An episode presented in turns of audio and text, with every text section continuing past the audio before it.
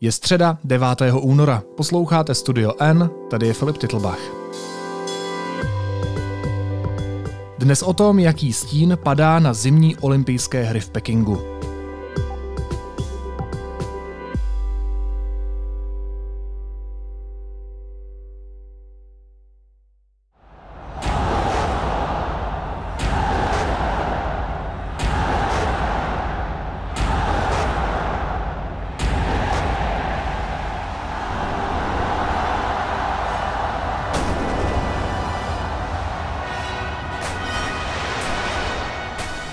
Olympijské hry v Pekingu mají několik tváří. Na jedné straně vidíme pompézní ceremonie, radost z vítězství a cené medaile pro nejlepší sportovce světa.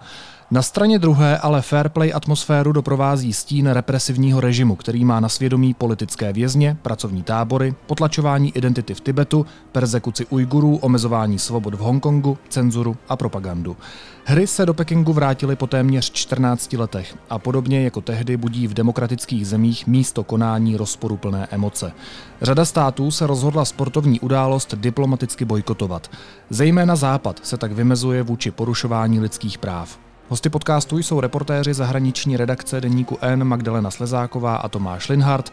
Majdo Tomáši, vítejte. Ahoj. Ahoj, díky za pozvání. Ahoj Filipe, zdravím posluchače.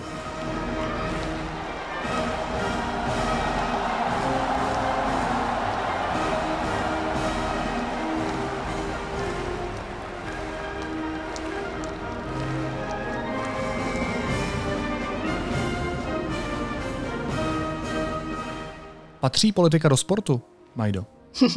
No, eh, to je možná spíš otázka na Tomáše, protože já nejsem úplně sportovní, eh, sportovní eh, fanoušek, nebo jako nesleduju vlastně sport vůbec. Já si myslím, že by tam asi jako v ideálním případě patřit neměla, nicméně nežijeme v utopii, takže zejména v momentě, kdy se ve sportu točí takové peníze a funguje tak vlastně vlivně, jak, jako funguje, tak k němu patří politika neodmyslitelně podle mého názoru. Já teda musím přiznat, a posluchači to vědí, že taky nejsem úplně sportovní fanoušek, tak jsem si říkal, že to probereme nejprve my dva, ať to máme za sebou. A teď bych tu otázku položil Tomášovi, který se v tom vyzná líp. Tak Tomáši, podle tebe patří politika do sportu? Ono je to takové často opakované kliše a v dnešní době možná skoro až mýtus. A Čína se tím tak trochu zaštiťuje, tím, že argumentuje, že politika do sportu nepatří nebo že by do sportu patřit neměla. Ale myslím si, že opak je tak trochu pravdou, a zvlášť v dnešní době, eh, správně jak Majde poznamenala, že se ve sportu točí obrovské peníze a zkrátka země, které pořádají takhle velké akce, tím prosazují svůj určitý vliv a Čína v tomto případě není výjimkou. Možná ještě jinak trochu položím tu otázku. Je možné nějakým způsobem oddělit sport a to prostředí, ve kterém se ten sport, to znamená ta olympiáda, koná? A v tom prostředí, ve kterém nemají mnozí lidé základní lidská práva? No tak ono je to oddělené uh, například pravidly. Uh, olympijský výbor má olympijskou chartu, která svým pravidlem 50 vlastně zakazuje uh, politická vyjádření ve sportu, kromě politických i obchodní. Zakazuje prosazovat různé marketingové myšlenky a kromě toho i politické, rasové, náboženské. Ale samozřejmě otázka, eh, do jaké míry se tohle shoduje vlastně v teorii a v praxi. Tohle je na papíře napsané pravidlo, ale už jenom tím, že ty olympijské hry se konají v Číně, nebo tím, že se konaly před osmi lety v Rusku, zkrátka tím výběrem té destinace, kde se ty hry konají, to samo o sobě už vysílá eh, nějakou politickou myšlenku a přestože se vlastně Čína tím zaštiťuje, že by politické hry do sportu patřit neměly, protože to vlastně čínskému režimu vyhovuje, eh, aby se zkrátka fanoušci i politici po celém světě soustředili čistě na sportovní výsledky z té olympiády, tak ono to nejde úplně oddělit od toho kontextu a toho dění, eh, vlastně, co se v Číně odehrává. Ladies and gentlemen, the President of the People's Republic of China, Mr. Hu Jintao, and the President of the International Olympic Committee, Mr. 女士们、先生们，欢迎中华人民共和国主席胡锦涛先生，国际奥林匹克委员会主席雅克罗德先生。A jak se díváte na ten fakt, že spousta zemí olympiádu takzvaně diplomaticky bojkotuje právě uh, kvůli tomu prostředí, uh, kvůli tomu, že jde o represivní režim? A co vlastně v praxi znamená diplomatický bojkot? Já vlastně úplně nevím, co si pod tím mám představit. Majdo. Hmm, no tak diplomatický bojkot je označení pro fakt, kdy uh, ta daná země uh, na olympiádu vyšle svoji reprezentaci nebo svůj olympijský tým, olympijskou výpravu. To znamená vlastně na té olympiádě se podílí ten Národní olympijský výbor. Nicméně vlastně uh, vláda té dané země vyhlásí, že na olympiádu nebude vysílat žádné politiky, diplomaty, takové ty oficiální zástupce, minimálně tedy na nějakých jako nejvyšších úrovních, jako to třeba, že vidíme, že eh, v Pekingu je teď eh, ruský prezident eh, Vladimir Putin, tak, tak prostě například Spojené státy nebo Japonsko tohleto, tohleto odmítali. To je jako diplomatický bojkot. Jak se na něj dívám, já já vlastně si musím přiznat, že čím víc vlastně o tom přemýšlím a že jsem se o tom už hodně napřemýšlela vlastně i loni, když byla olympiáda v Tokiu a i když byla olympiáda v Pekinku v roce 2008 první, já jsem eh, v Číně rok před tou olympiádou žila v roce 2007, takže se to vlastně řešilo hodně. Um, čím víc vlastně o tom přemýšlím, tak tím méně jako jasný na to mám názor. Nemám žádný kategorický názor, myslím si, že to je prostě situace, kde je každé řešení špatně.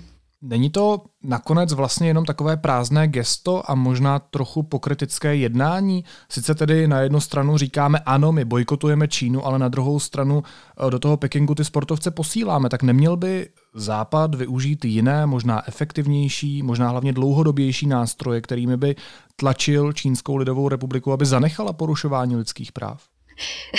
co, eh, kdyby, kdyby, jako kdyby nějaké takové nástroje byly, tak, nebo kdyby byla ochota je používat, tak se asi už používají. Já si myslím, že to je opravdu jako uh, vlastně patová situace, že jsme se dnes dostali vlastně do, do stádia ve světě, kdy uh, čínské vedení, nebo komunistická strana Číny, abychom věci nazývali pravými jmény, uh, jako má, uh, kde vlastně ta, ta její pozice je úplně někde jinde, než byla v tom roce 2008 a kde, kde je, kde je velice obtížné vlastně reálně zasáhnout. Nebo jako vidíme samozřejmě, že eh, třeba mezinárodní tlak eh, přispěl eh, k proměně situace v Xinjiangu, tedy v místě, kde že žijí Ujgurové a další vlastně ty národnostní menšiny.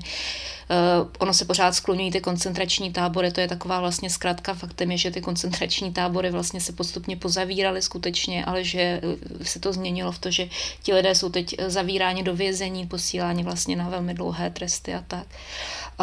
A pořád se to děje, no, takže jako znovu musím říct, bohužel není to otázka, na kterou bych měla jako, jako odpověď a nemám ji já, bohužel ji nemají teda ani, ani, ani politici a vlastně ani, ani, ani analytici.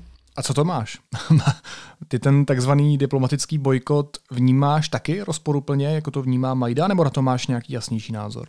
Já nemůžu říct, že bych na to měl úplně jasnější názor, ale ten diplomatický bojkot nebo politický bojkot je zkrátka určitým gestem. Je to gestem západu, je to gestem zemí, které nesouhlasí eh, s tou politikou uplatňovanou v Číně a je to gesto, které na ty problémy může upozornit a může vlastně tak eh, ukázat, co se v té Číně děje a že s tím ty země nesouhlasí. Eh, v tomto případě je ještě nutné oddělit politický nebo diplomatický bojkot, jakého jsme svědkem letos, a například i sportovní bojkot, eh, ke kterému taky v historii docházelo, kdy se těch olympijských her eh, dvou různých vlastně neúčastnili sportovci eh, z daných bloků, ze západu a z východu. A vlastně tady v tom případě se vlastně jak částečně už projevuje to, co jsme probíhali na začátku, tedy to, zda politika souvisí se sportem, protože pokud by to bylo tak, jak Čína hlásá, jak Čína prosazuje, že by se opravdu politika do sportu míchat neměla, tak eh, z toho mi vystává jenom otázka, proč tedy je to pro Čínu nepříjemné, že se mluví o bojkotu a proč západní bojkot vedený zeměmi jako Spojenými státy tedy nazývá uh, nepřátelským, aktem nepřátelství nebo nepřátelským jednáním. Majdo, jaké jsou v té oblasti porušování lidských práv aktuálně ty největší problémy, kterých se čínský komunistický režim dopouští? V čem se ta dnešní olympiáda v Pekingu liší od té olympiády před skoro už 14 lety? No tak uh, skloňují se taková ty nej, nejproblematičtější místa nebo lokality. To znamená samozřejmě drasticky, velice drasticky se zhoršila situace právě v ujgurské autonomní oblasti Xinjiang. To je nesrovnatelné, byť i v roce 2008 vlastně předtím tam ta sekuritizace té oblasti a vlastně nakládání s těmi národnostními menšinami tam nebyla jako veselá, rozhodně ne. Hongkong vlastně Tibet, eh, ale to jsou takové, jako to se, to se vlastně, ono se to pořád jako mluví, ale důležité je taky vlastně, co se děje jakoby mimo tyhle ty oblasti vlastně v každodenním životě v Číně a spousta lidí Myslím, že většina Číňanů jako žije vlastně o dost lepší život, eh, snazší život třeba, než žila před tou první olympiádou, ale pořád je faktem, že eh, dokud jako se nestane něco, co, kde, kde se objeví nějaký problém, jakmile se objeví nějaký problém a eh, byste potřebovali třeba ten problém nějak řešit, tak potom právě můžete narazit na, na ty limity vlastně toho, jak Čínská lidová republika si vykládá jako lidská práva. Eh, ale myslím si, že jako nejkřiklavější eh, příklad eh, porušování lidských práv je právě Xinjiang, kde opravdu jako tam, tam, tam je to na úrovni minimálně teda kulturní genocidy rozhodně. Já jsem ohledně toho užívání slova genocida jako opatrná, nicméně eh, některé už i vlastně parlamenty v některých zemích eh, přijaly rezoluce, kdy se to genocidou nazývá a je pravda, že eh, to, co se tam dělo a děje, vlastně jako teoreticky tu, tu teoretickou definici genocidy v těch pěti bodech jako naplňuje. No. Takže Xinjiang. Vím, že se těžko generalizuje, ale kdybys mohla popsat takový běžný den obyčejného obyvatele Číny nebo obyvatelky Číny, když jsi mluvila o těch limitech, tak s čím se tak prostě denně po celý ten rok jako setkává?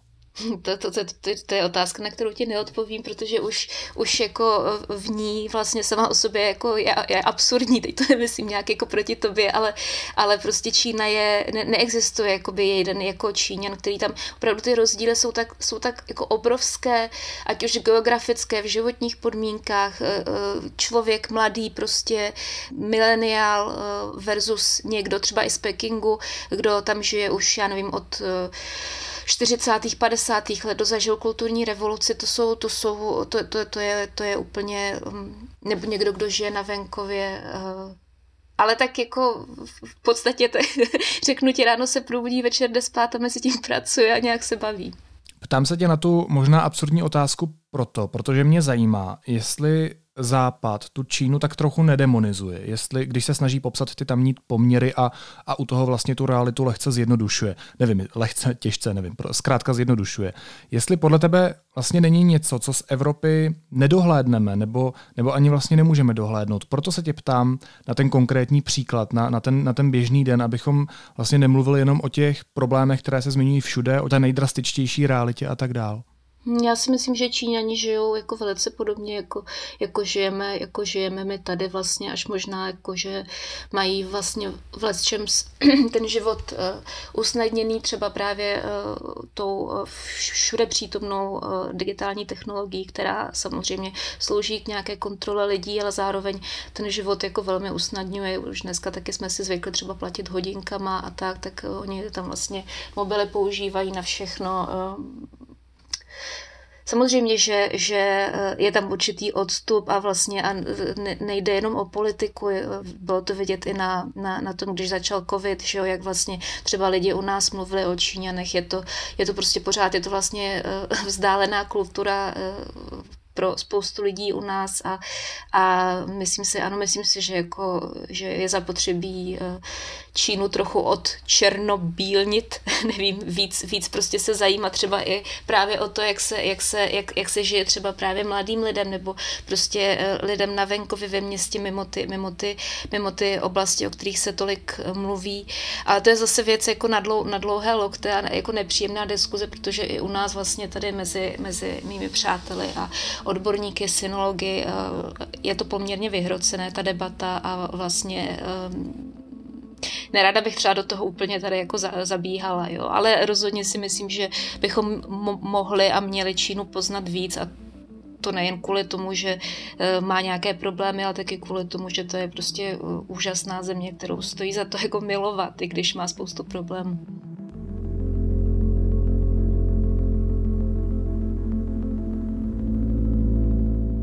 Pojďme zpátky k olympiádě, tam teď budeme chvilku ještě zabíhat v tom rozhovoru, doslova, uh, protože olympijské hry sebou nutně nesou prestiž a, a určitou mezinárodní pozornost, kterou samozřejmě hostitelské státy chtějí využít, ať se jedná o jakýkoliv stát.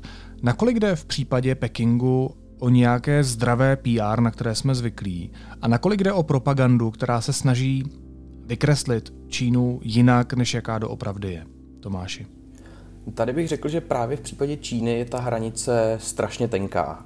Použil bych asi výraz, před kterým varovala organizace Amnesty International eh, v souvislosti s konáním olympijských her v Číně, a to je sportswashing. My známe pojmy jako eh, whitewashing, greenwashing a podobně. Pinkwashing. A sportswash třeba.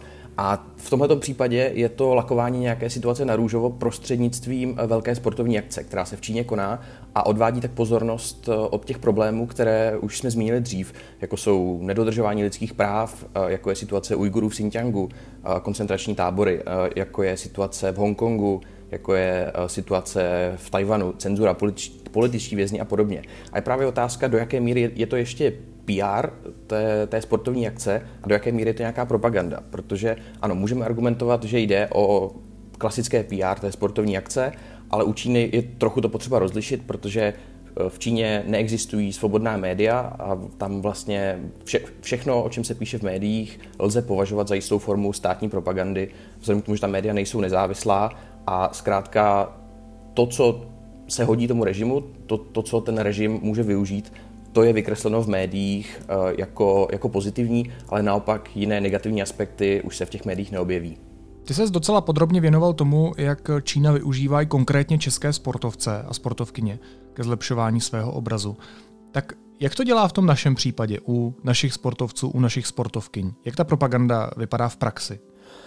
Tady bych v první řadě chtěl říct, že ti čeští sportovci nebo jedna sportovkyně, o, o, které, o, o kterou je vlastně řeč, eh, se toho možná účastní jako velmi nevědomky, že oni o tom vlastně ani nemusí vědět, že je Čína nějakým způsobem využívá. V, tom, v tomhle konkrétním případě eh, šlo o českou krasobruslařku eh, Natálii Tašlerovou, která vlastně, když přijela do Pekingu a ubytovala se v olympijské vesnici, tak na svých sociálních sítích zdokumentovala, jak ten její byt nebo jak ten její pokoj vypadá a umístila na, na, na svůj Instagram i video s maskotem olympijských her. Na tom by vlastně nebylo nic zvláštního. Ona je to ve své podstatě banalita. To, že si na Instagram dá fotku nebo video, ve, které, ve kterém říká, že se jí líbí maskot olympiády, na tom vlastně není nic zvláštního, ale jak už jsem mluvil o vlastně čínských státních médiích, tak ta se toho i hned chopila a využila toho a najednou jsme viděli zprávu o tom, že česká krasobruslařka se, se podělila o svůj názor, o zkušenosti s, s vlídností v olympijské vesnici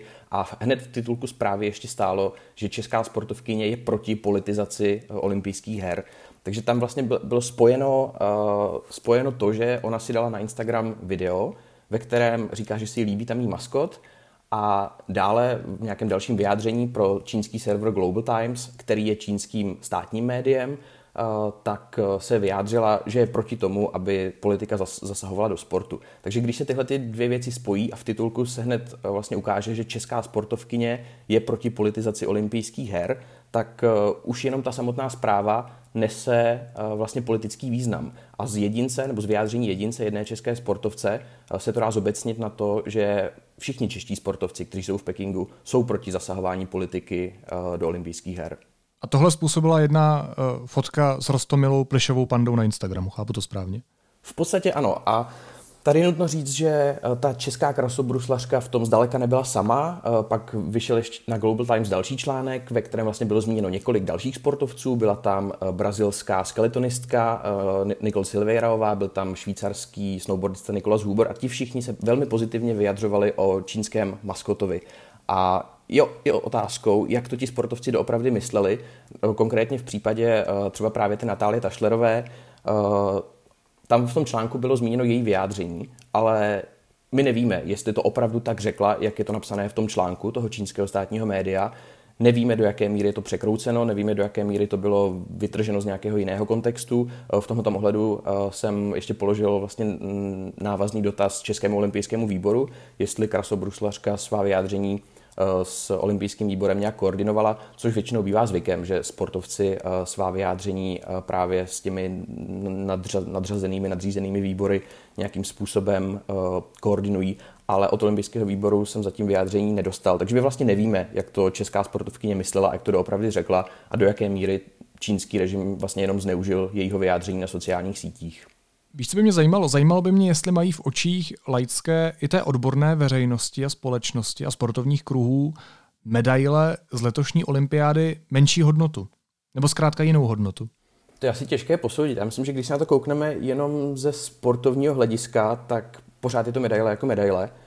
A byť se to může jevit třeba morálně sporné z této olympiády, tak pořád to jsou olympijské hry a pořád to je sportovní vrchol a pro spoustu sportovců je to vlastně nejvíc, čeho mohou v životě a v kariéře dosáhnout. Uh, byť se to, jak jsem říkal, může jevit sporné, ale na druhou stranu ona to tak není úplně chyba těch sportovců, že zkrátka jdou za svým snem a pokračují ve své kariéře. To, co dělají, to je jejich práce. Za to jsou oni placeni a oni jsou sami pod velkým tlakem, ať už trenérů, fanoušků, sponzorů. Takže pro ně vlastně jejich život, jejich kariéry by to vlastně ohrozilo, kdyby se proti tomu nějakým způsobem vymezili. Oni by sice mohli říct, že na základě nějakých morálních a etických principů se té olympiády nezúčastní a že tam nepojedou, ale zkrátka tím, jak jsou vlastně pod takovým tlakem, tak, eh, tak by tím byli sami proti sobě. A to, že se účastní letošní olympiády v Číně, tak to ještě vůbec nemusí nic vypovídat o jejich hodnotových postojích.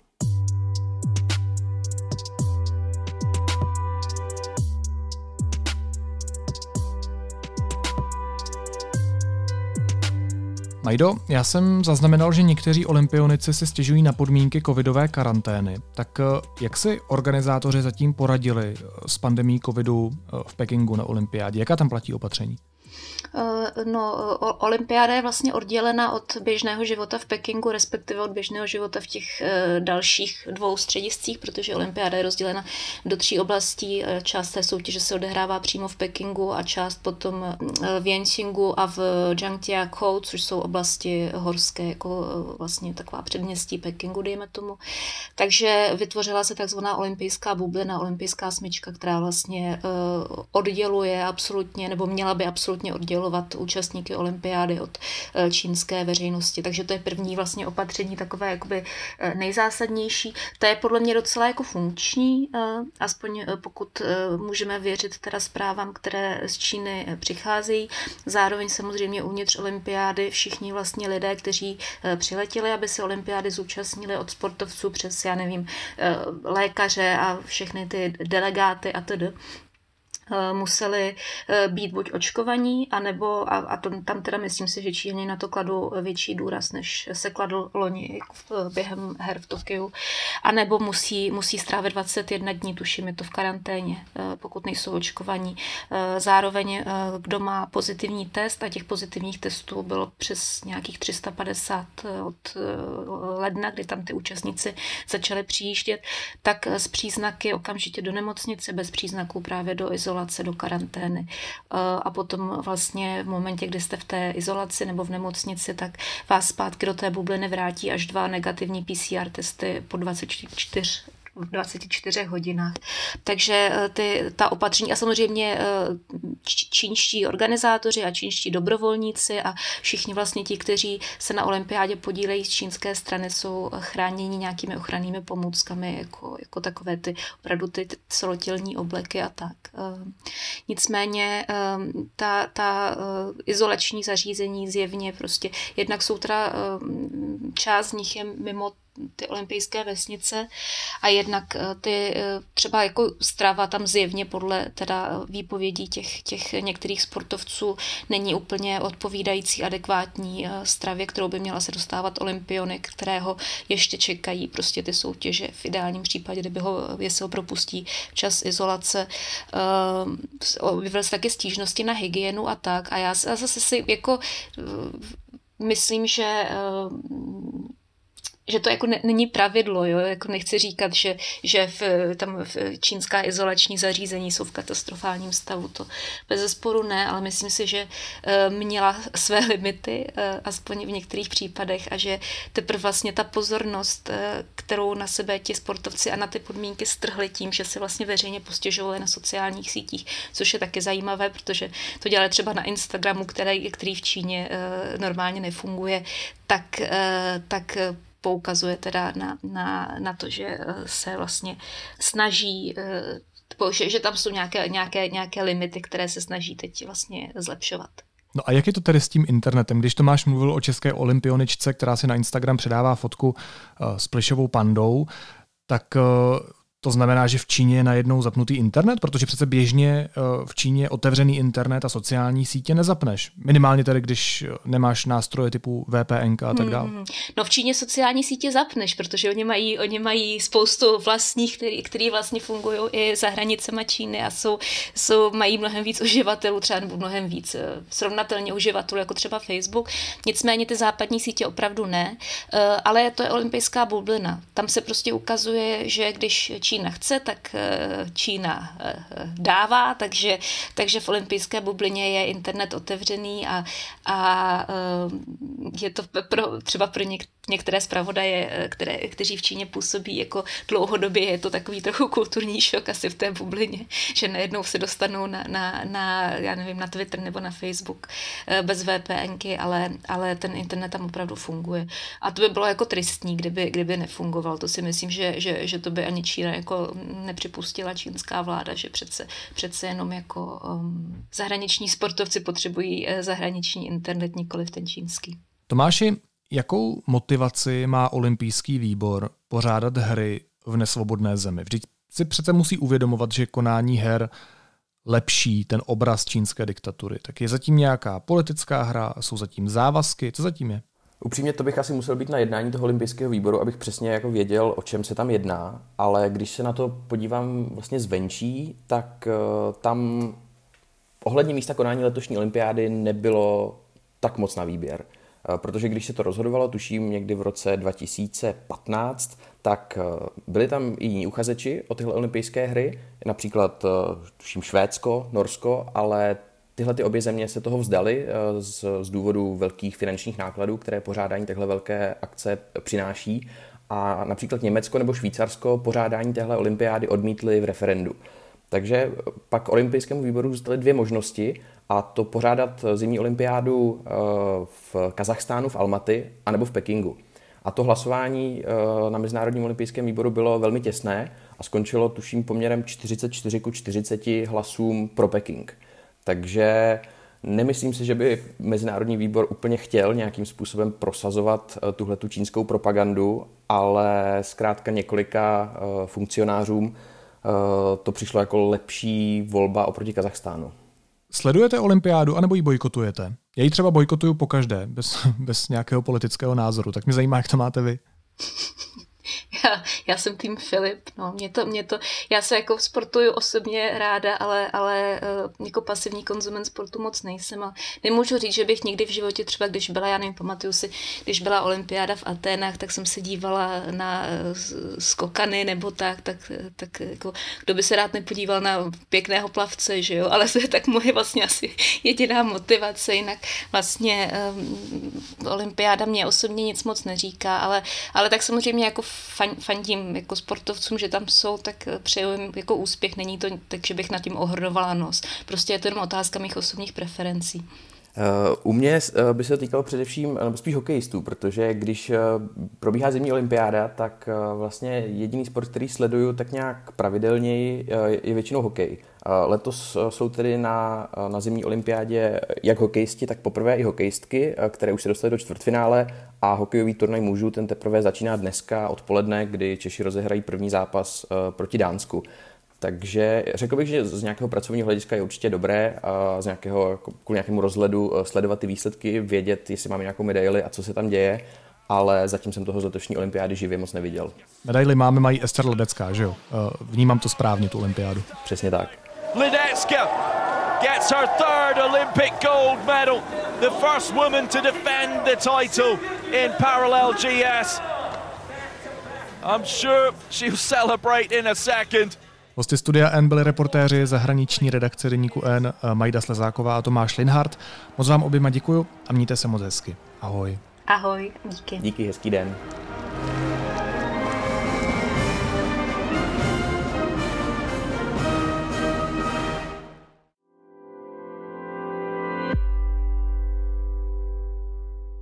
Pro všechny, kdo ještě nemají předplatné deníku N, nabízíme k vyzkoušení mimořádnou slevu 30%. Akce platí jen do 15. února a najdete ji na deníkn.cz lomeno Valentín. A teď už jsou na řadě zprávy, které by vás dneska neměly minout. Šestá vlna koronaviru v Česku kulminuje. Šíření nákazy se přesouvá mezi starší lidi. Postupně proto přibývá pacientů v nemocnicích. Cituji, v nejvíce zatížených regionech začíná mírně růst zátěž jednotek intenzivní péče. Není to ale tak významné, zejména díky očkování, řekl radiožurnálu šéf statistik Ladislav Dušek. Vláda podle informací ČTK jmenovala k 15. únoru Michala Koudelku ředitelem BIS. Koudelka bezpečnostní informační službu vedl pět let do srpna. Od té doby byl řízením pověřen. Návrh premiéra Fialy ustanovit Koudelku opětovně řádným ředitelem před týdnem projednal sněmovní výbor pro bezpečnost, což je zákonný předpoklad jmenování. Vláda jednomyslně schválila návrh rozpočtu na letošní rok se schodkem 280 miliard korun. Na Twitteru o tom informoval ministr financí Zbyněk Staňura. Odbory kritizují některé úsporné kroky. Pondělní jednání francouzského prezidenta Emmanuela Macrona s jeho ruským protějškem Vladimírem Putinem v Kremlu pomohlo předejít dalšímu zhoršení bezpečnostní krize kolem Ukrajiny. Francouzský státník to v úterý podle agentur Reuters a AFP řekl novinářům. Macron podle svých slov dostal od Putina příslib, že ve sporu Moskvy a Západu ohledně Ukrajiny nebude následovat zhoršení nebo vyostření. Ruský prezidentský mluvčí Dmitrij Peskov ale následně upozornil, že při jednání nebyla uzavřena žádná dohoda. A letošní filmové ceny Oscar zveřejnili své nominace. Slavnostní ceremoniál proběhne v neděli 27. března a dominovat mu zřejmě opět budou streamovací služby. Mezi nominovanými filmy je například Duna nebo snímek s Leonardem DiCapriem k zemi hleď. Sošku za nejlepší herecký výkon v hlavní roli si může odnést Olivia Colman, Kristen Stewart nebo Benedict Cumberbatch.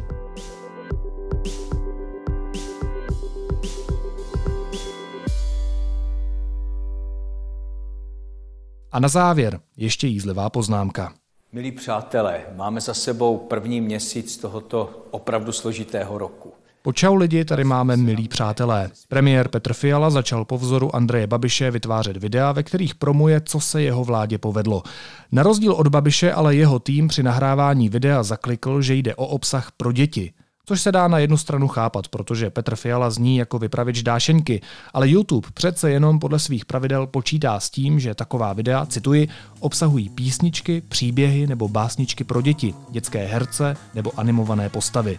Dá se tak očekávat, že v příštích dílech uslyšíme pohádky z ODSáky nejsou žerty, ať žijí duchové a milionáři, pravice z pytle ven, Černochová postrach ulice, jen počkej babiši, anebo Bartoš málem králem. Naši, naši, tu naši runě straši, tak honem domů braši, jsme strašidelný kaši. Naslyšenou zítra. Nočním vzduchem se prohání vzduchem, jsou slyšné pouhým uchem a páchnou silným puchem.